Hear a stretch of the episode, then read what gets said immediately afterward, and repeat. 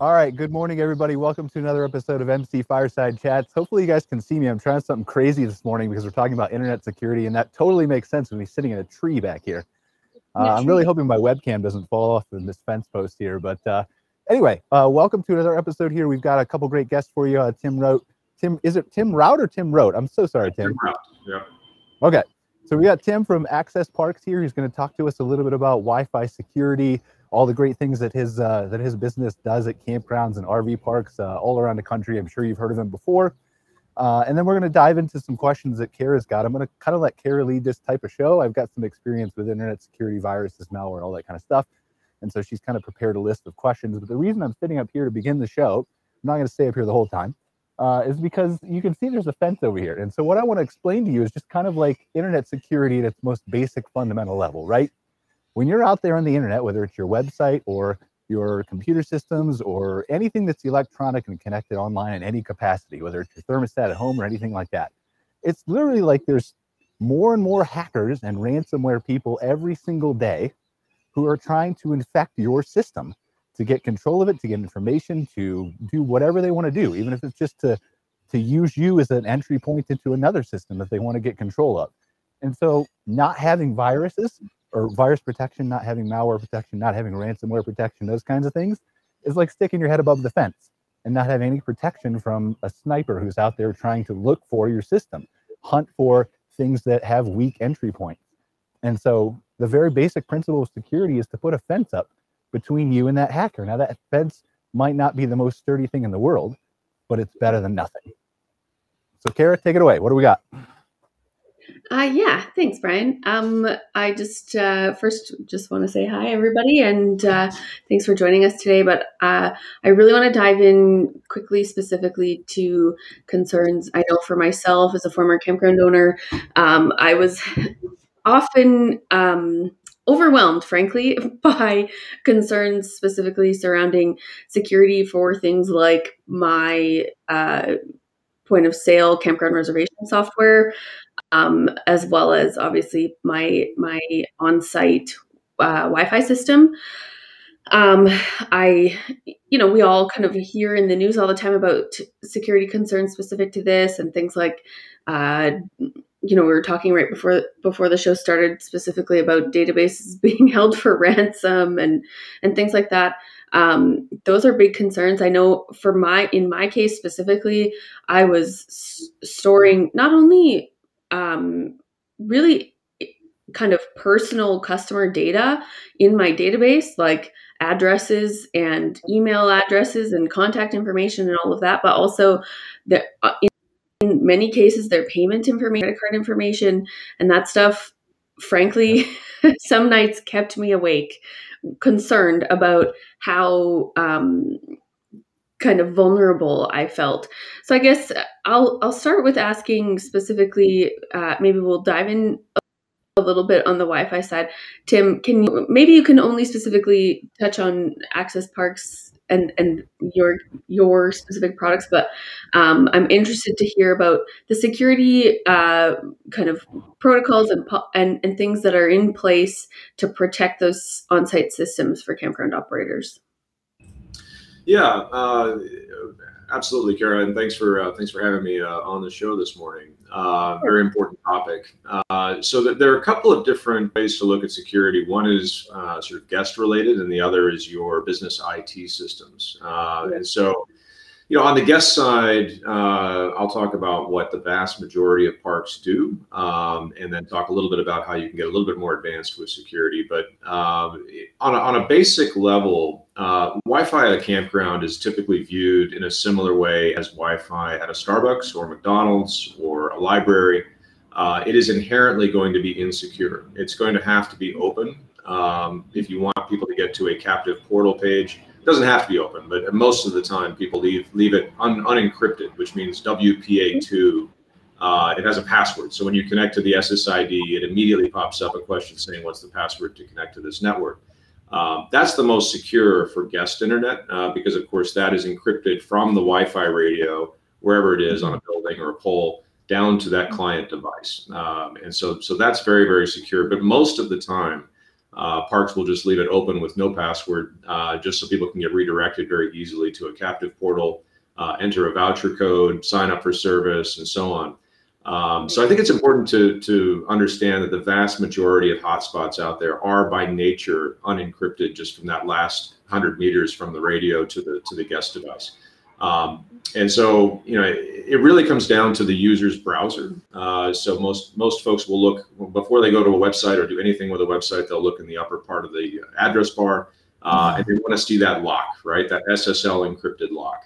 Um, and what that does is encrypt it from the, the, the mobile device, the browser itself, using 128-bit SSL encryption, all the way through the internet to that server that's hosting that website.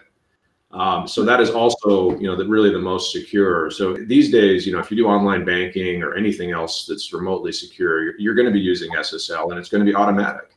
Um, and so that's why nobody's really worried. Uh, not not a lot of folks are really worried about the the last hundred meter Wi-Fi encryption um, because they know the browser is encrypting it using what you know when they're when they're going to a website. Um, you also want to make sure that your email is is set up to use SSL encryption, and that's a whole different topic. Mm-hmm. But uh, when you're just doing web browsing and banking, uh, it is secure because of that SSL encryption in the browser.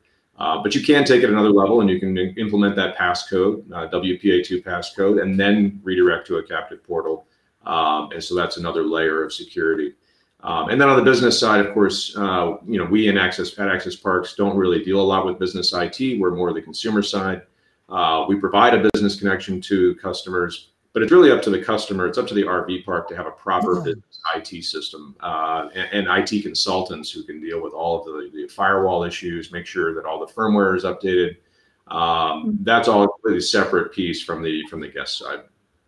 Yeah, that part's really fascinating to me too because I think that that stuff specifically is so daunting that it it does contribute to this sometimes uh, desire to keep away from you know things like online booking and um, and and really using the the cloud based softwares and things like that because you know there's so much that comes along with it. So many concerns that frankly you know as a layman um, i know personally i it's incredibly overwhelming and and yeah you really need those pros in place to uh, to provide support on that side so uh, I, I also really had a ton of concerns all the time with my campground website. I would get, um, you know, phishing reservation requests through my website's booking tool or whatever. Either they would, it would just be gibberish entered into the the request field, um, and and stuff. What I first of all, what does whoever is perpetrating that submission want? Why are they doing that? And second you know how can you um, better secure your website against stuff like that? Maybe i'll either of you pros on the call.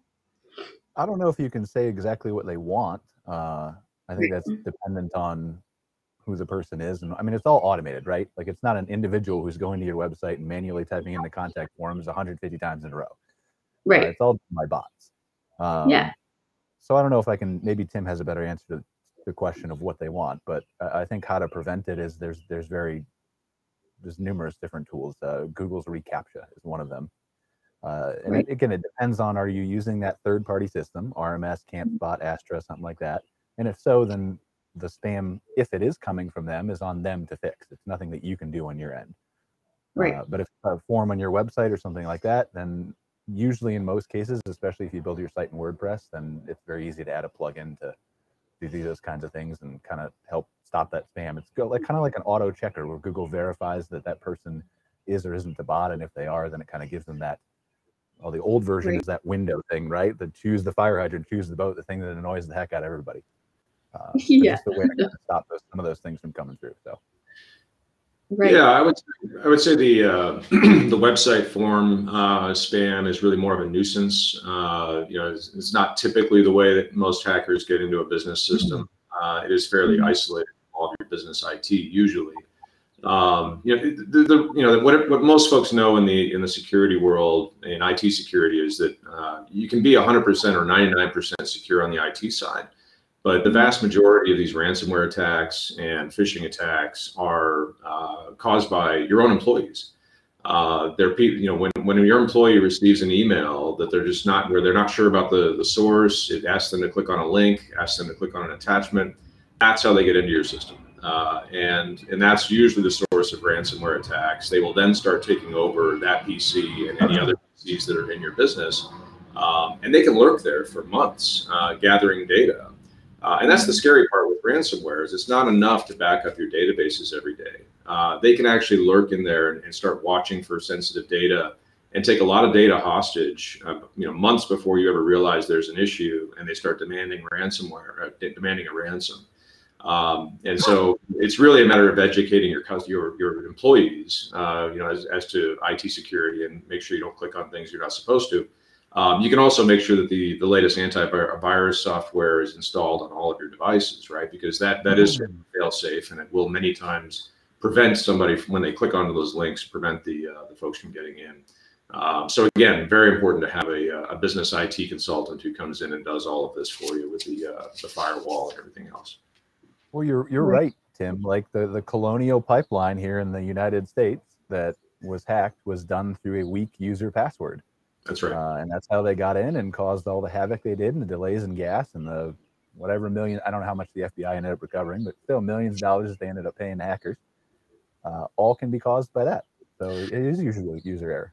Yeah, yeah. There's some very basic steps that, that everybody should take. You know, very complicated passwords is one because when they're trying to get your system, you know, every every five minutes for hours and days and weeks, they're just trying to guess your passwords. Uh, and unfortunately, most folks go for ease of use uh, rather than security. And they'll even post that password on a, on a post-it note at the front desk, you know, hmm. for, for all their employees to see or anybody else.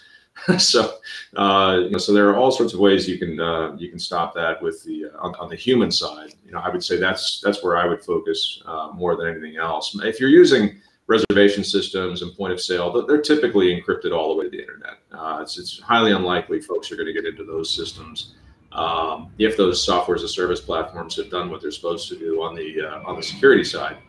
Um, mm-hmm. I think it's it's really up to the RV park owner to to uh, make sure that their their employees are are educated on this stuff.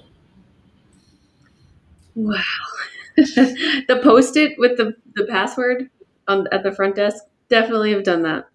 definitely. Yeah, yeah, and, and most people and most people use the same password for everything. So if a hacker gets into one of your websites, one of your logins, they're pretty much into everything. Well, and so there, there are solutions around this, though. There are there are password managers that we we use 1Password at our company.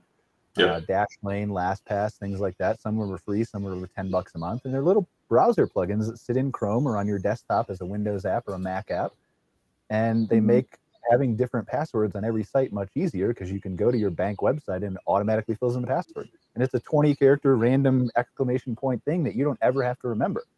And so yeah. there are ways to do this without causing a ton of stress on you. Yeah, that's right, Brian. We we, we use LastPass, um, but of course, you know nothing is 100%. You still have to use a master password to unlock yes, all of your yeah. other passwords. And if that master password gets distributed to all of your employees, you're back to square one. Right. And so yeah, and so like for 1Password, we have Teams accounts where everybody has their own individual 1Password thing. But yeah, but remembering one complicated password is easier than remembering 40. 40. So I suppose then what I'm hearing is some of my concerns are uh, were less um, valid than others. Suppose I'll ask you guys what concerns should I have for my my uh, IT security stuff as a as a campground operator? What should I be concerned about? If I mean, you were, if you I don't think that your concerns are any less or more valid. Like it all depends on who you're being targeted by, right? Most campground owners, most small businesses in general aren't big targets like Colonial Pipeline is and Coca-Cola is and CDC is and the government, like all that kind of stuff. And so uh, by its very nature, then you don't need to be as concerned, but we still should practice the basic tenets of security. So I think a lot of your questions are still valid. Uh, but I don't know. That's okay. an open-ended question. You want to take that first, Tim? Yeah, I would say you know there are a couple things you can do. One one is make sure that your IT system, your business IT system, is completely segregated from your guest network. Uh, so a lot of folks, unfortunately, run a flat network where it's the same virtual virtual LAN uh, for all of it, which means if a guest can can get into that as soon as they connect to your Wi-Fi, they then have access to your business IT systems. Um, that's a big no-no. So you definitely want to make sure that uh, your IT company sets up uh, everything on different VLANs, employees on one, guests on another uh, point of sale on another, perhaps. Uh, so that's a good way to uh, you know to segment out uh, your network and make sure that folks can't get in there. Um, but uh, but yeah, again, having the right firewall in place, uh, you know, in your business IT system, I wouldn't rely on your Wi-Fi company necessarily to to focus on your business IT system. That's not really what they're there for. Oh, no. Um, a lot of a lot of the time they'll say they'll do it, but that's not their forte. Uh, and so you really need a completely separate business IT consulting firm, uh, you know, to really go in and analyze all of, all of what you have and make sure that it's all set up properly. Uh, manage your passwords, manage your firewall, uh, your antivirus on all of your all of your PCs. Um, so yeah, certainly a lot of a lot of concerns on the business IT side. Uh, I would just say less so on the guest side, just because of that browser encryption.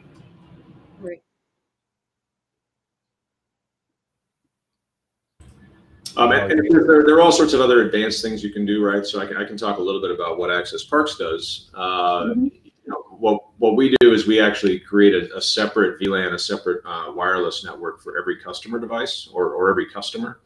Um, and so what that is is that actually a, a completely unique WPA2 passcode for every customer. So uh, you know, when they sign up for service, they get a unique code, they enter that in there, and then everything's encrypted from end to end um, and they can even create their own little personal personal network uh, on on on the on the larger network, so that if they're using something like a Chromecast uh, that requires their devices to be on the same Wi-Fi network uh, or a printer, you know, you'd be amazed what you see out there now. with These big rigs where people are working remotely, they've got you know printers they want to get on the Wi-Fi on the same same network. Um, right. You know, Chromecasts, all sorts of things. And so, uh, what you can do is create an encrypted personal network for that for that guest, and they put all of their devices uh, into that. Um, so there, there's some more advanced ways you can do it, um, but that's certainly not the vast majority of, of RV parks. Yeah, my, my video is great just this morning, isn't it? The sun's like right behind my head. Yeah. Mystery choose a better spot outside next time. But yeah, I mean, there's all kinds of things that you can go into that are that are advanced, and I mean, like a traditional firewall. Like, yes, you can have an IT person do that, but if you if you're a legit hacker and you don't just call yourself that on Instagram, you can get through a firewall in ten seconds. Uh, a basic like consumer one that you're buying at Walmart or like that they're putting in a lot of these systems, right? And so that's what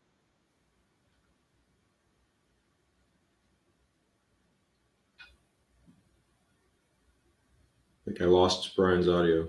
Yep, Brian's lost. He's gone. I'm, sure, I'm, sure, I'm sure he'll be back. Yeah, for sure. Um, I uh, yeah, I'm I'm I actually have a message here from somebody asking me what is pretexting. I have no idea what pretexting is. Should I Google it? Tim, do you know what pretexting is? You know, I, I uh, I haven't heard that term. I'm guessing it's sort of a takeoff on like uh, where you're calling you're calling somebody. Uh, you, we get these calls all the time, right? They claim that they're from your bank. Uh, your your account's been hacked. I'm going to need to get your account number, please, so we can fix it. Mm-hmm. Um, that may be what they're referring to in pretexting, and that's just another example of how the human uh, element here is, you know, the vast majority of your problem. Um, you know, if somebody if somebody calls your employees and pretends to be from the bank or pretends to be from uh, you know from your, your, reservation system, let's say, um, you know, they need to be very suspicious. For sure, yeah. I it's it's so interesting to me to, like I said, the sheer like volume of data that accumulates in a in a reservation software program um, is so overwhelming to me to feel that kind of vulnerable. It takes a lot of trust in your software provider to just kind of give it up to them that you know they're going to be able to keep things secure and ensure that you're you know nothing's going to happen with your data um, and and I think in at least in my experience with the, the companies that I worked with, they you know they always did a great job of that. I didn't ever experience any sort of breach, but I did. Um, I did experience some interesting stuff specific to payments. Um, I had credit, the the payment our payment processor would had called me on a fairly regular basis. A few times a year, we would have, you know, uh, the payment processor call and say. We often had folks request a booking through our website and then call us with a credit card number afterwards. Mm-hmm. Um, and oftentimes that credit card number that was submitted over the phone, we then would have to key in to our, our payment processing device. And I, I learned through that experience that our payment processor was number one was charging us a higher rate for those keyed in transactions because they were viewed as more risky. But we often had um, fraudulent credit cards used for that process. And, and, and that's interesting to me. Um, you know, obviously they're kind of providing fake uh, contact information or whatever when they're submitting that reservation request. But then, you know, are they, and maybe you can't answer this, but I don't, to me, like that person's not coming camping. I don't understand why they are, would process a transaction. Are they testing a, a card to see if it's going to work and get and be approved and go through? Yeah, that's that's right, Kara. So um, you know now we're getting uh, deeper and deeper into it, but uh, yeah, there's there's something called the dark web, uh, which doesn't appear, of course, uh, on, on the uh, you know the web that, that we know of, um, and it's really sort of a, a, a haven for uh, fraudsters and, and credit card fraud and everything else. Um, right. And so you know obviously the FBI is very interested in, in, in the dark web, but uh, there's a market on the dark web for stolen credit card numbers. Uh, but if you can prove that that credit card is still valid in some way uh, by calling your RV park and trying to book a reservation, by calling Target trying to book a five dollar transaction, um, right. you can validate you validate that credit card number, uh, and then it becomes much much more valuable on the dark web. They can sell it to to the highest bidder. Um, right. I, I, believe they even have sort of tiered, you know, sort of ratings on stolen credit card numbers. So, uh, yeah, I mean, you're, you're, the RV park is protected, of course. Uh, if it turns out to be fraudulent, you can just do a chargeback, uh, you know, with your credit card company. Um, you know, but uh, you know, I guess I, I would say uh, one other thing is is you know what mo- most of these issues are related to storing data, uh, you know, yourself at your RV park or on your servers.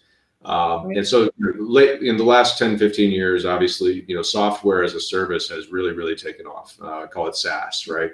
Um, and what SaaS is, is, is you, you have nothing on your computer except for a web browser. Uh, you have no database, no nothing. Every, all your interactions with the tools, the applications, the software is over the internet, over, over an encrypted 128-bit SSL encrypted connection. Um. And when you're not storing credit card data, you're not storing customer data, um, you know, there's really not much to worry about at that point. Uh, you, are relying on the SaaS platforms, the SaaS companies, whether it's you know CampSpot or Staylist or ResNexus. Uh, you're relying on them to have proper security, right? But you're in a way offloading uh, much of the liability onto a, a third party. Um, you know, and now that now it's up to them to find the the, the great IT folks who are going to build those firewalls uh, and take all the mm-hmm. protective steps. Um, you know, so I think there there are ways that you can just um, you can just pull the plug uh, entirely and just do your run your entire business on SaaS. Uh, mm-hmm. Don't store credit card data. That just that's just a transaction that goes back and forth to your processor, um, and all you see is the last four digits. Then you don't you don't have to go through you know a PCI compliance process that costs hundreds of thousands of dollars because you're storing data. Uh, we have lots and lots of customers nationwide, very large operators uh, who do store customer data so that they can easily recharge folks. Um, and the PCI yeah. compliance process there is extremely expensive and onerous. Um, I would recommend any any park that can get away with not storing data, any data uh, locally, uh, do so.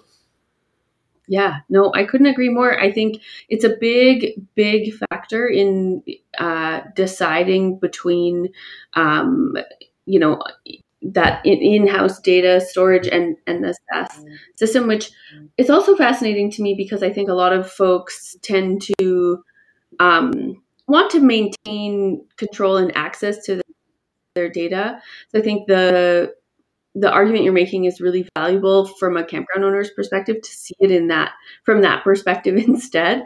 Um, I I think, like I said, that that data storage stuff makes really creates this feeling of vulnerability, and so to get away from that um, is is definitely the way way to go. I'm interested. We do have, and maybe this is a Canada specific problem, but we do have lots of parks who either don't have access to Wi-Fi at all, or they don't have access to uh, sufficient Wi-Fi to be able to use uh, software as a service as, a, as an option. Do you have recommendations for parks like that? Uh, get broadband.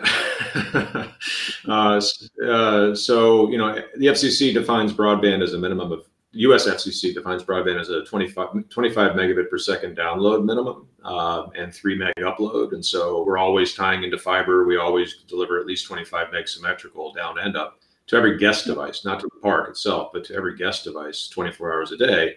Um, and the one reason we've been so busy the last you know couple of years is because of SaaS. A lot of parks are realizing that they want to run everything off off of uh, off of SaaS platforms um, and you've got to have the bandwidth for it. Uh, never, never, mind, you know, the fact that your guests really want broadband. That's what drives bookings. It drives ROI.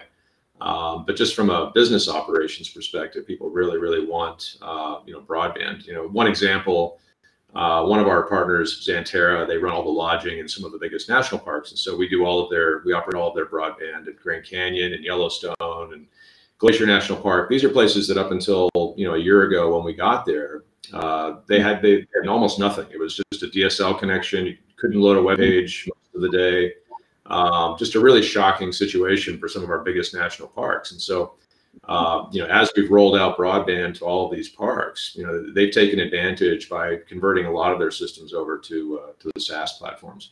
Um, and so now, you know, same with KOA. They've got folks who are out now with with iPads in the park doing express check-in on our Wi-Fi systems, which you know makes the guests very happy. They don't have to go to the front desk; they can just show up to the to the pad, and somebody comes out in a golf cart with their iPad um, and checks them in. But you have to have good Wi-Fi, uh, reliable Wi-Fi that that meets a certain service level agreement, uh, a certain minimum speed, uh, and that's not something that uh, most folks out there offer. But um, you know, if you're if you're in a remote Canadian uh, park or a remote park anywhere, you are going to be limited by you know satellite or DSL um, and you may not you may not be able to go to a uh, you know model on that.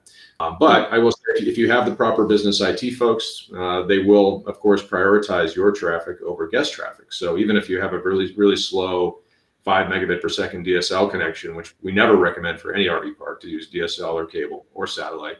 Um, unless it's just for your business operations. Uh, if you're trying to offer Wi-Fi to your guests over that, uh, while also running your business network, you can forget about it. Uh, that is just never going to work unless you have a really good business IT uh, consultant who can make sure that your traffic for the for the point of sale system and, and business systems are all prioritized.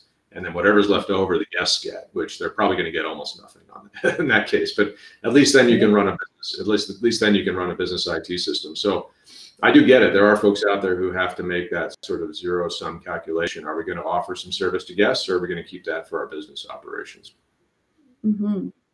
Yeah, it's a tough, tough scenario for sure to be in.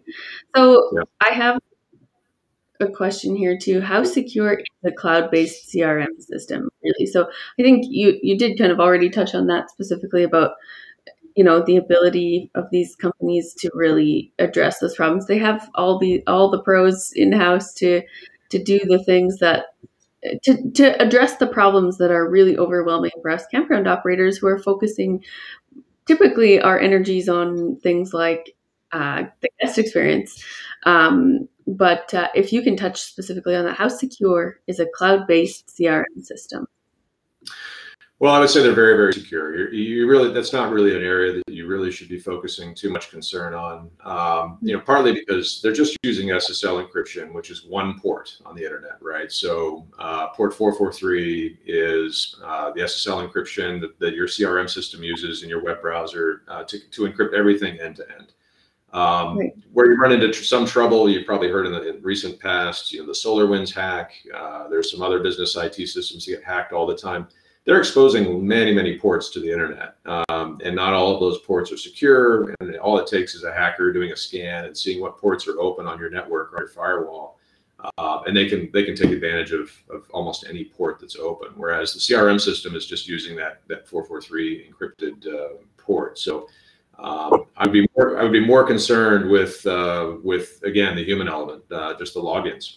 Um, you know, somebody can penetrate a PC that some one of your employees is using, they can watch every keystroke and figure out what all the passwords are. Uh, it'll, it's called a keystroke logger. Uh, and if they can get that installed on somebody's PC because an employee clicked on a link or, or an attachment, uh, they're now seeing every keystroke that employee makes throughout the day, uh, and they're going to get every password. So, oh. hi Brian, you're back. Am I finally? Like I keep seeing myself in the back end, and I think I'm back, and then I talk to you, and nobody answers me. So you're back. Hi. You're back. Bouncing between my home internet and my hotspot, and I don't know. Anyway, so good. I'm back.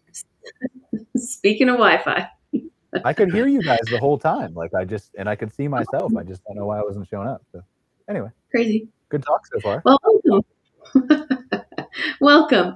Um, do you have any input on the stuff we talked about that you missed out on? What I was trying to say, I think when I first got disconnected is is Tim's right about SaaS. You can offload a lot of that stuff and a lot of it's easier like like way back when we first started doing marketing or tech or whatever we were doing for campgrounds we were getting people off of the at Gmail addresses in 2009, 2010, and trying to give them their own at mycampground.com domains. And so in the mm-hmm. beginning, we were doing this all on cPanel servers. Uh, you know, and, and, what I found by doing that for a couple years is that I had to manage all the security. I had to install all the spam filters and all the things, and and my clients were getting a lot more crap in their inboxes than they would otherwise. And so we ended up moving everything and started using G Suite, probably 2013, 2014, which is Google's service.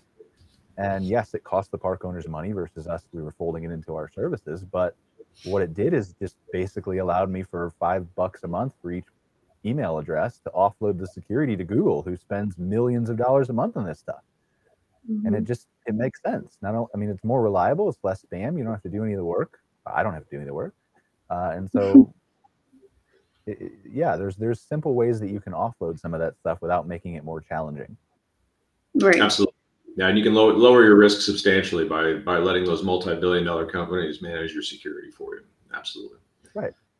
Um, and so we're all worried that you know, of course, Google's a bigger target, but that that's why Google's spending millions of dollars a month on security because they know they're a bigger target. So Right, right. Eh, but even from a legal perspective, if you've got a SaaS provider, CRM, uh, Google, anybody managing your SaaS platforms, it, it does alleviate, uh, mitigate a lot of your risk uh, on the hacking side if there is a data breach. Um, that said, you know most folks should carry uh, proper insurance for you know uh, for, for, IT, you know, sort of the hacking attacks. Yeah, there is cybersecurity insurance. We've got it. I think we either had it or I couldn't get it where I was in Ohio at the time through my provider, but I've looked into it too. Um, How? But some of the other sorry, I was going to ask about specifically about cybersecurity insurance. Is it cost prohibitive? How, like, or maybe you don't have that answer, but I think I was I'm, quoted like, I don't know, maybe 10, 20 bucks a month, something like that. Yeah, it's not oh, expensive. Wow. Nice. That's fabulous. And, um, and, some of that some of that depends on whether you're actually storing data. So if you're not storing any data, uh, you know, your your premium comes down quite a bit. Yeah, and there are ways so, like uh, I heard Tim talk about, and, and this is going back a little bit, sorry from when I missed, but I heard Tim was talking about credit cards and storing that data because people's ability to recharge them is easier. But you can do that. Mm-hmm. There's hybrid models of that. Like we do that with our checkout store. We have WooCommerce where people buy our marketing services on our website. It all integrates with Stripe. So Stripe mm-hmm. stores all that data, but through Stripe's API, I can still recharge people whenever I need to. So there's ways that you can right. have the best of both worlds. That's right. Yeah, yeah. And, and Stripe is the one who had to pay, Stripe is the one who had to pay hundreds of thousands of dollars to be PCI compliant, mm-hmm. go through all the, uh, the monitoring and yeah. everything else. So, yeah. And that stuff again comes down to this this type of knowledge and awareness for for operators is really interesting because the first thing I always hear when we talk about using Stripe and things is, oh, the rates are too high. Well, sometimes you get what you pay for. yeah. there are yeah. there are implicit benefits and reasons for why those rates are the way that they are and you're getting incredible value, in my opinion, for that for that expense, specifically because of these things. I, and I don't think that that is common knowledge, and should be. We got to spread no, the word. And I think some of the discrepancy, though, is is again a lot of not just park owners, but small business owners in general aren't paying attention to these things like IT and stuff like that. And so there is no expense to compare Stripe to. And so, yes, you've got your payment, obviously your credit card percentage fees, but they're lower for a reason, and Stripes are higher for a reason because Stripe offers more services and integrations and security and mm-hmm. all those kinds of things that other people don't do. But when it, when you're a campground owner, who you're coming from a one percent fee, just making up something for credit cards, and you're not doing anything with PCI compliance, and you're not concerned about firewalls and all those kinds of things that could get hacked from a credit card perspective, then you've got nothing to say like you don't understand the, the justification because you haven't done the research or it's not your wheelhouse. Like you're running a campground, you're not an IT person. Right. Yeah. Exactly. Yeah. We're seeing a recurring theme here. Try to outsource as much as you can. Don't store any data, um, and uh, uh, yeah, you get what you pay for in terms of, uh, of security. Absolutely. Yeah. I mean, yeah. There's and, the. Oh, sorry. no, no, no. I, go ahead, Kara, please. I, I was just going to say there's no no need to reinvent the wheel here and and like Brian said I think utilizing the pros the folks that really get it is is logical and worth every penny. Yeah, and, just and, and, along those lines, Kara, I would say that what we see in our industry, uh, less and less so these days, but uh, we see a lot of park owners doing DIY, uh, DIY IT, we call it. Um, and you know maybe their their their son is in charge of IT or their brother-in-law, and they're you know they went out and bought a bunch of Ubiquiti radios, and now they're now they're a wireless ISP yeah. uh, in, in, their eyes, and and it's sort of uh, what we sometimes refer to as the Dunning Kruger effect. People people don't know what they don't know, so they assume they they know everything there is to know about that subject. Um, but there's an enormous amount to know about security and Wi-Fi and broadband and IT and firewalls. Um, it's it's a massive, massive industry, obviously. And when we see uh, DIY type systems uh, that may be very cheap, you know, you start to get a little concerned uh, with uh, with how it's been set up. Not just from a performance perspective, you know, they almost always can be a lot better performance-wise, but uh, on the security side as well. Um, you know, sometimes there's a checkbox that says isolate all Wi-Fi client devices from each other on the Wi-Fi network, uh, and that's not checked. so now you've got some one guy in an RV who can reach the other guy's uh, devices, you know, across the street. Uh, you know, things like that. Uh, but there are there are dozens, even even hundreds of of issues like that that a that a DIY uh, setup may not take into consideration. Right. Yeah, and so it's just a it, it's an education and it's a balance between once you have that education and you understand it, whether that comes from you reading or watching YouTube videos or learning on your own or having a grandson who actually works for an IT company and isn't, you know, instead of just says they do or it's a hobby, or you're learning from a show like this from from myself, from Tim, from what Kara's experienced at her park. Uh, once you have that education and you start to learn all the things that go into it, then all of a sudden that value prop for paying a little bit more to outsource becomes worth it. Exactly. Yeah, absolutely. And I think once uh, what we also see is sometimes when it is a DIY system, they do that for several years and they start learning and, and moving up sort of the the learning curve a little bit, and, and eventually they reach the point where they start to realize what they don't know, uh, and that's when they're like, oh, wait a second, we need to bring a managed service provider. Um, and that's what I was saying. I mean, that's what I did in 2009. I didn't know what I didn't know, and so I was running it on cPanel because I thought I could do it all myself. Right. And I, and I could, but it was just way more work than I could keep up with. And so, yeah, you, I mean, I still learn every single day. I'm sure you Right. And, and not, and not to sound cynical, Brian, but there are many, many organizations out there whose business model is based on uh, a, an inexpensive solution for a DIY. Um, and it, it's not the most robust system and it's not going to have the performance. Uh, but they're, they've got great marketing teams and they'll convince you that this is all you need. You can do it yourself.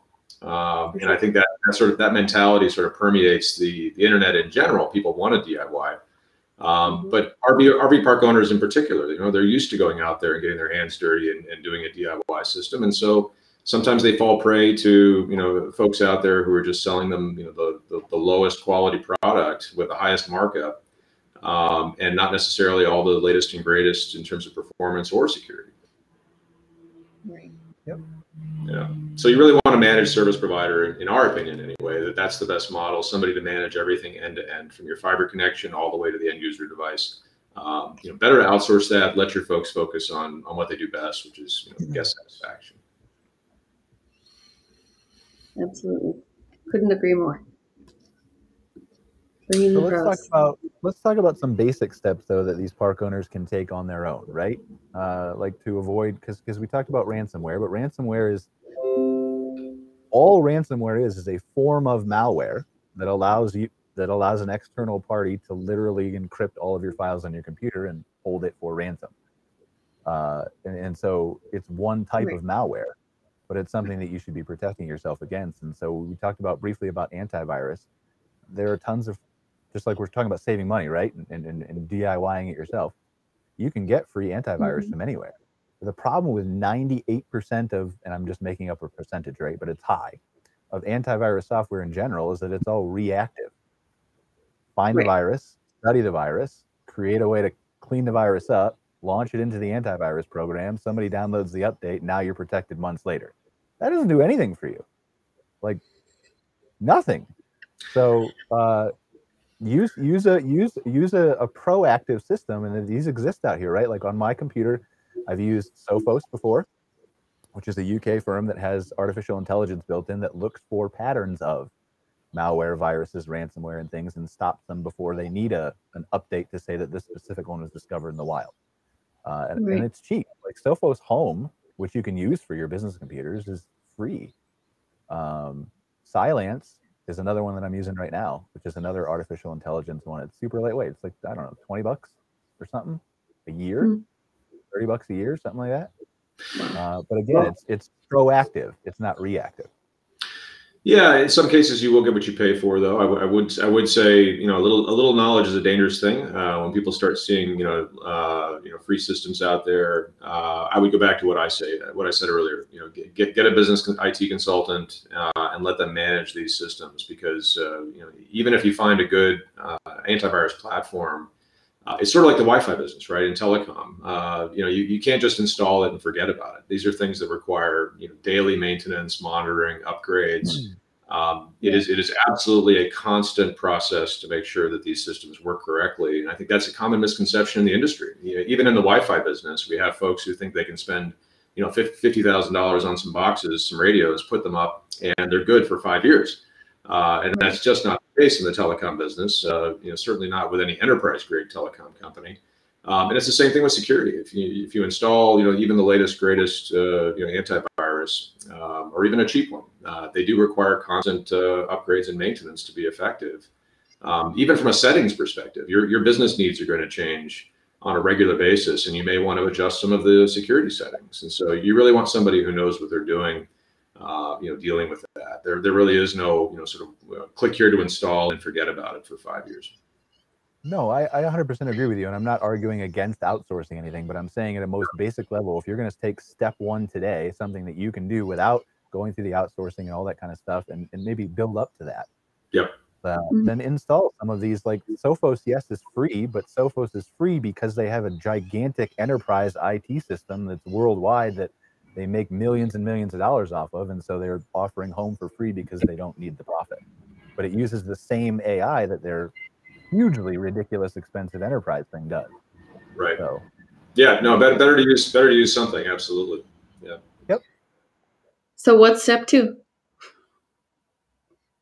Step two beyond that, I mean, let's a good backup probably for your computer would be my next thing. Um, like, cause that's, that's going to help protect you against ransomware, but don't back it up on your local server, back it up on a cloud somewhere. Uh, I'm trying to remember, oh, trying to remember what the name of the backup. Acronis is the one we use. Uh, Acronis Cloud Backup, and and so it it syncs to different places on the cloud. So you can, if you get a ransomware that they're encrypting your system, you can restore it from that cloud backup, and it's gone. Like it's yeah, mm-hmm. that's that's yeah, that's a good idea. Um, and then of course, if you if you do insist on keeping files locally, um, you know, better to use a, a, a SaaS-based uh, you know drive like uh, Dropbox or or Box or, or Google Drive. Um, certainly, people will store local copies on the on the PC, uh, and that can be susceptible to to hackers. Absolutely. Um, but at least you've got built-in backup. So this happened to us actually uh, on, on, one of one of the folders. Somebody actually delete, accidentally deleted one of our folders off of uh, you know a cloud-based system, cloud-based uh, drive. Um, it was one click. You go back and say, okay, just retrieve it from yesterday.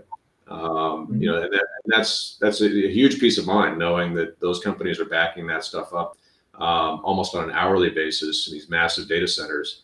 Um, and if something happens, you can rewind the clock. You, know, you, can go back, you know, an hour. You can go back a couple days. You can go back a month. Um, so that is another, uh, you know, secure secure way to keep your files uh, um, in the yeah, cloud. And we've heard, like we've heard, then the counter argument to that, and I'm not saying I agree with it, but the counter argument is, what if the cloud service goes down, or what if the cloud service gets hacked, or whatever. And so, like yeah. for, for our business, and this is this is more complicated than a campground owner probably needs to do. But what we did and what we do at our at our small company uh, is we use a NAS, network attached storage, which is from a company called Synology. You just buy it and it backs up like it's a huge storage system to store all your files, but then it also can take those files locally and also sync them in real time to Dropbox or Google Drive or to Amazon storage or whatever else. Mm-hmm. So then you've got your local files that's protected, but you've also got a cloud copy that syncs in real time. So then you're covered both places. Absolutely, yeah. Most experts will suggest you you keep your files, and if you're going to keep files, keep them in three separate places. Right? It's going to be mm-hmm. uh, your PC because for ease of access, it's going to be that NAS storage, that hard drive you bought from Costco or whatever.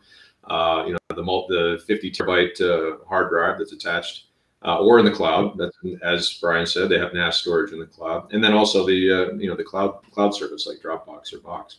Um, so well, that's, what we, that's what we did. We had the NAS storage that was local. It was a box that sits on the shelf with eight hard drives in it. They're eight TB each, right? And then, but then that software that runs on the NAS has the ability to connect to Dropbox and sync it to there to back it up to Amazon or Dropbox or wherever you want.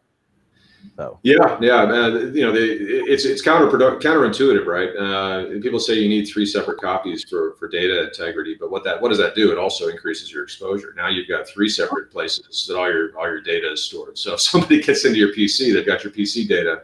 Uh, then they can get into your NAS storage device. Um, you know, maybe much more easily than they would have been able to penetrate uh, Dropbox or Google Drive. You just don't sure, know. Right. So there are all these trade-offs. You, you know, people have to make. Yeah, I mean, it, it, again, it depends on what type of business you run into, right? I'm not a bank, so I'm fairly comfortable. Like if they want photos from our clients from 2009 that I took, I yeah. I mean, exactly. Yeah. And I, I, guess that goes back to the original point, which is if you if you if you don't want any exposure, don't keep any data uh, anywhere. Yeah. Yeah. Yeah. It's fascinating to me.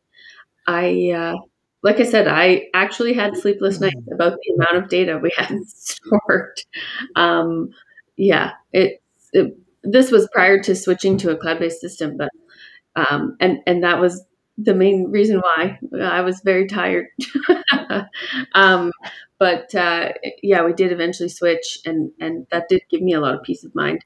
But um, I did still feel like Brian was saying, you know, consistently, like what happens if something happens to the cloud-based system, and now you know all my data is there. And and and we did have days where you know a sync something would go wrong and now you know i have people showing up to check in and i don't have a property grid to, to check people in on and, and things like that. So you know there's all these like I said trade-offs and and it's all about kind of measuring the the uh, sacrifices and level of risk uh, You're never going to solve everything. Business.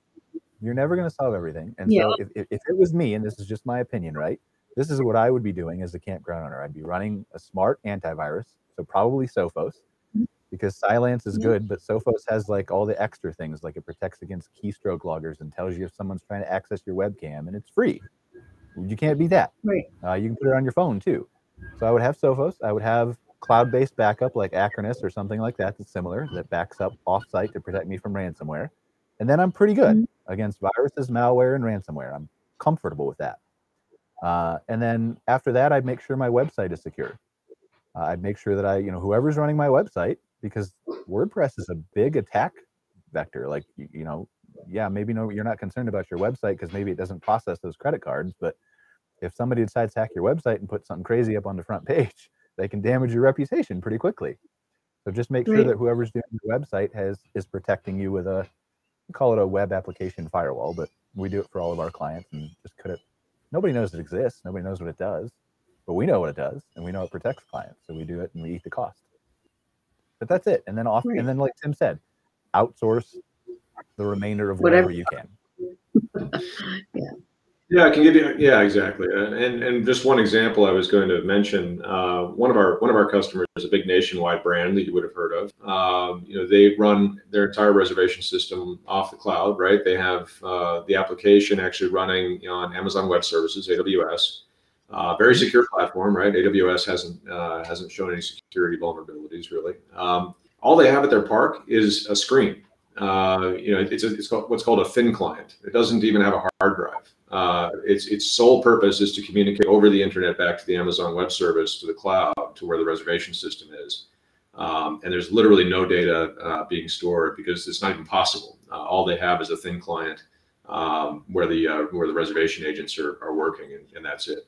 Um, so you know that that's a very secure system. As far as whether AWS can be hacked or Dropbox or Google Drive, um, I have not heard any any situations where where folks have lost their data there. Uh, at least not permanently, just because they are spending so many billions of dollars on data centers around the world. Uh, you know, backing up everything in multiple places and, and being able to rewind, you know, back an hour or a day or a month. Um, I, I don't know. Maybe Brian has. I haven't heard of anybody in the cloud uh, being. No, no, I haven't heard of anybody losing their data like that, but but Yep. but assume nothing is what I'm trying to say. Right. Like if again, the three points of restoration, right? Like uh, it's the same reason we had our NAS and we had Dropbox and we had it backing up to Amazon in two different locations, one in Ireland, like in real time. Yeah. Just because I assume nothing. Like just Yeah. because Amazon spends millions on security doesn't mean they're not going to get hacked tomorrow by some kid who wakes up and decides he wants to have fun today. Sure, sure. Uh, Easy. It's not hard. Well, and going and going back to your other suggestion of using a network attached storage, uh, basically an external hard drive, um, that that can be a very secure system. Uh, the way I would use it, uh, if you want to be absolutely 100% secure, is you back up manually every day and then unplug the hard drive. Uh, it would have no it would have no constant connectivity to your PC, which has connectivity to the internet. Um, so if you just you know back in the old days, we used to do it with DVDs, right? We'd plug the, put the DVD in there, and it had all that storage capacity, and you could back everything up on there, and then you put it in a safe. Uh, you know, and you had a hard you had a hard copy of all your data. Um, people don't do that anymore. It's all you know, hard external hard drives. Like you can back it up to the external hard drive, uh, you know, every few days, every week, and then just unplug it.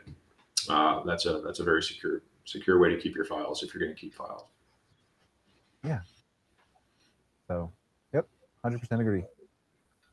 Yeah. What else you got, Kara? I uh, I don't know. We're, we're, we've come to the end of, of this specifically. I uh, I think I appreciate the um, confidence you experts have in all of this. Um, the confidence in the the security and safety is is valuable. Um, I don't know if maybe I'm I'm a fear monger with it, but uh, it, Well, I, it's don't, I mean, I wouldn't call myself an expert. I'm de- I'm I'm more confident. I don't know if I'm confident ever because the possibilities are endless, right? Uh, I'm far from an expert on security, but I- I've done my basic research and I feel confident enough. And maybe maybe in ten years I'm going to look back on this and be like, I was a total idiot. What was I thinking, right? But for now, yeah, I mean, I keep continue reading, I continue learning, and I just try to educate myself as much as possible. Yeah, yeah, I think that's uh, that's all you can do is just stay up on on all the latest threats uh, as much as you can. Um, but uh, you know, again, I, I feel I feel strongly that uh, private RV parks, uh, you know, almost any business really should be uh, bringing in a managed service provider to to worry about all these things for. Uh, you're just never going to have enough hours in the day. I agree. Yeah, it, this part alone feels like a full time job. The the consistent like monitoring and updating and keeping everything uh, running in that kind of well oiled machine way is so necessary for not just your own like your business safety, but your guest and, and data uh, protection stuff is so valuable. I uh, It's just like with everything else. You have three choices: not do it, do it, or do it well. That's it. And it's with everything. It's not just with internet security. It's with marketing. It's with Wi-Fi systems. It's with all of the things that you do. hiring employees. Uh, it just depends Yeah. on what your choice is at your park. Yeah, Absolutely. and, and uh, people worry inordinately about the IT side. Um, I, I would go back to what I said earlier, which is uh, you know uh, pay attention to the human side. Uh, make sure make sure you know you know what your what your employees are doing with passwords. Uh, make sure you're changing passwords all the time. Uh, make sure they're they know not to click on things they don't recognize. Um, you know their their online courses, YouTube, whatever. Put them through a 15 minute phishing uh, introduction, uh, you know, on a YouTube video, whatever you can do to close that gap, because that really is where the vast majority of these issues come up. Yeah, Yeah, no, uh, that's interesting to discuss adding that to a, a training resource. Um, specifically, I think that's a big step that the campground operators should add into their their uh, strategy. That's great. Yeah, I mean, if you look at what you know as a park owner, which some in some cases is bigger because you're outsourcing, in some cases it's smaller because you haven't done any education at all because you just don't have the time. Uh, think about what you know or don't know as a park owner. Your employees that you're hiring know 98% less than you do. Right. And so just providing them that simple piece of education on what to look for and what not to do is is a good first step. And then when you get to the point where you're outsourcing, like Tim has suggested, and yeah, I'm suggesting too, you know, you look at some of the more advanced things like Sophos does for enterprise that an IT person can set up for you, and email filtering is one of them on top of Google. Even if you're still Mhm. using that, where it would literally the system we used to use for endpoint would find an, a malware email and it would delete it before anybody could even see it. Wouldn't put it Wow. in spam. It would just it would recognize that it was malware and it would delete that file and that attachment, and so there was no chance of human error. So there are systems that solve this problem too. Wow. Just have to know what to look for, which is a whole other Yeah. The ballgame. first step is, is being cognizant that it exists and then concerned enough to take action. And then one, two, three, ignore it, do it, or do it well. hmm Right. Oh yeah. No, it's uh, it's fascinating. It's a big, big part of, like Tim said, really running any business these days, especially for sure. Um, that connectivity is uh, incredibly valuable, but also comes with some vulnerability for sure. I want to talk about one more thing before we leave, just because this is maybe up Tim's wheelhouse a little bit. We had a there was a question in in one of the groups. I think it was maybe Mark Kep's group the other day, uh, where somebody was asking about privacy and how do I worry about my ISP getting me for somebody for uh, somebody downloading pirated content or doing something illegal on my Wi-Fi network, and and there's no real way to like prevent that 100%. But what I told them was stop letting your ISP spy on you and use your own DNS. And so I gave him like the 1.1.1.1 from Cloudflare and told him to put that in his router. What do you think of a service like that, Tim? Because you deal with Wi-Fi, not that specifically, but using different DNS protect yourself private privacy wise. Well, I would say that uh, uh, peer-to-peer downloading, file file sharing, BitTorrent kind of stuff. Uh, it's a huge problem in the industry. Um, you know, the the, uh, the copyright issues are just massive. Um, as a as a telecom company, we are uh, you know somewhat insulated from that. According to the Telecommunications Act of 1996, we're not responsible for anything that transmits our transits over our pipes. Um, Right. However, it's sort of gray area, right? So as an ISP, we have all these fancy systems that allow us to track, you know, uh, potentially who is, uh, you know, violating copyright or committing copyright infringement, um, and you know we're required to trace them down and, and disconnect them, um, you know, blacklist them as they say, um, and and you can only do your best. You know, people use VPNs and so on to do BitTorrent, uh, and then you have no idea what's you know, what's happening, but. Um, you know, certainly it's all part of having a proper managed service provider manage that for you. Because if you're not responding back to HBO and, and Time Warner and all the other folks properly every time they notify you there was a, a violation on your network, they will shut your ISP off. Um, and that's not something, that's not something a park wants. Um, and so it's another example of how a DIY, you know, system may not have the, the uh, proper tools in place to be able to, to fight that uh, and combat that uh, that threat. Um, but it is it is one of the biggest biggest problems uh, you know facing uh, ISPs is, is you know how to how to walk that line between letting people do whatever they want to do within the law, um, but also uh, you know abiding by federal law, which says that we have to have the tools in place to be able to to uh, track that kind of stuff down. Um, and you can take it to the next criminal level, right? If somebody's doing some really illegal things on on your network, uh, downloading you know images or videos that that uh, are illegal um, you- you're also required to have that capability to track down who that person is, find their IP address, find their device, Um, because when the FBI comes and subpoenas you, you better have it um, because that's you're required to do that under the law. Um, and we've never seen any sort of smaller RV parks that do DIY IT um, and pay attention to any of that. So. Right, and so this is a multi-pronged thing, right? And wow, my video is terrible today, isn't it? Um, yeah. It's like literally right behind my head. The sun is. Um, so anyway, but it's a multi-pronged thing. Like I'm, I'm yes, I understand the the dangers that are posed by the things that you just went into, right, Tim? And I'm not suggesting that, that this is a system that you use to to avoid the scrutiny or to protect people who are doing illegal things. But uh, it's been well established. Congress has allowed it and stuff like that. That your ISP, and many people don't even know this, literally knows every website that you're going to visit and logs it and can track it and look at it. And so, just from a pure privacy perspective, it's sometimes better, at least in my opinion, to use your own DNS service like Cloudflare provides that deletes all the stuff after 24 hours and avoids that whole kind of thing. So, is it in some ways possibly protecting somebody who's doing something illegal? Maybe. Does it absolve you of that responsibility, like you were saying? No. But it maybe gives you a little bit of peace of mind. Well, uh, I understand there are a lot of privacy concerns. I would say, having been in the, you know the telecom industry as an ISP for, for 20 years, uh, I can tell you the ISP does not care what you're what you're browsing to um, uh, unless, unless they unless they get a subpoena uh, from the FBI, yeah. and then and, and, then the ISP better have uh, the tools in place to abide by CALEA, uh, which is the you know, the act that requires you to to be able to find illegal actors. Um, but but certainly, if you're concerned about privacy, yeah, the VPNs are are very inexpensive. Go ahead and download one. Um, and I can tell you that uh, there's almost no way to get through it. Uh, you know, the ISP will not be able to see what's happening. ISPs typically see statistics. They see, you know, what are the top websites visited by by guest devices.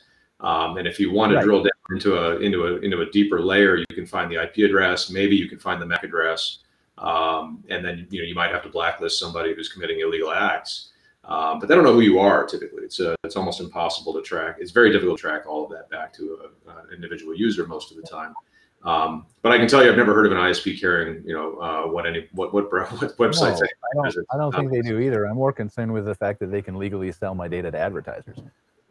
that's what my behavior, and they do. They very much. Well, that, yeah, and that and that's not an IT. That's not an IT question. That's just uh, you know, it's in the terms no, and conditions. And again, that's why I pivoted and saved it to the end. Right, it's a privacy thing. So. Yeah, yeah.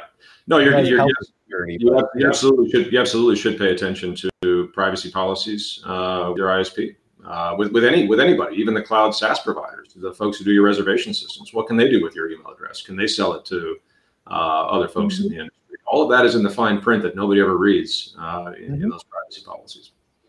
But they do have a lot of like privacy is security in some ways, and so you have to pay attention to both of them. Yeah, sure. Very Absolutely. That's all I got. I think we're over. So get out of here. Yeah. No, I I want to my video shot next week. yeah, better. Uh, thank you so much, Tim, for joining us today. Uh, really, always appreciate your uh, expertise and knowledge, and and specifically, you know, love what Access Parks is is doing. So, uh, you know, always happy to have conversation with you whenever we can fit it in. Yeah, thanks, Cara. It's always uh, always a pleasure. Always interesting discussions. Uh, always good to uh, to geek out and, and talk about IT. Um, good. So. All right, it's good to see you, Tim. Thank you, everybody, for joining us. We'll see you. What are we doing next week, Cara? What's next? I don't even know what's next week. Do we have a plan? Uh, uh, we're we're still in in the process of sorting some things out for next week. So we don't have a plan. Yeah. That's what I mean. We will soon, though. All right, we care, have guys. we'll oh, see you next week. all right, bye. Thanks, Thanks everyone. Bye. Sure.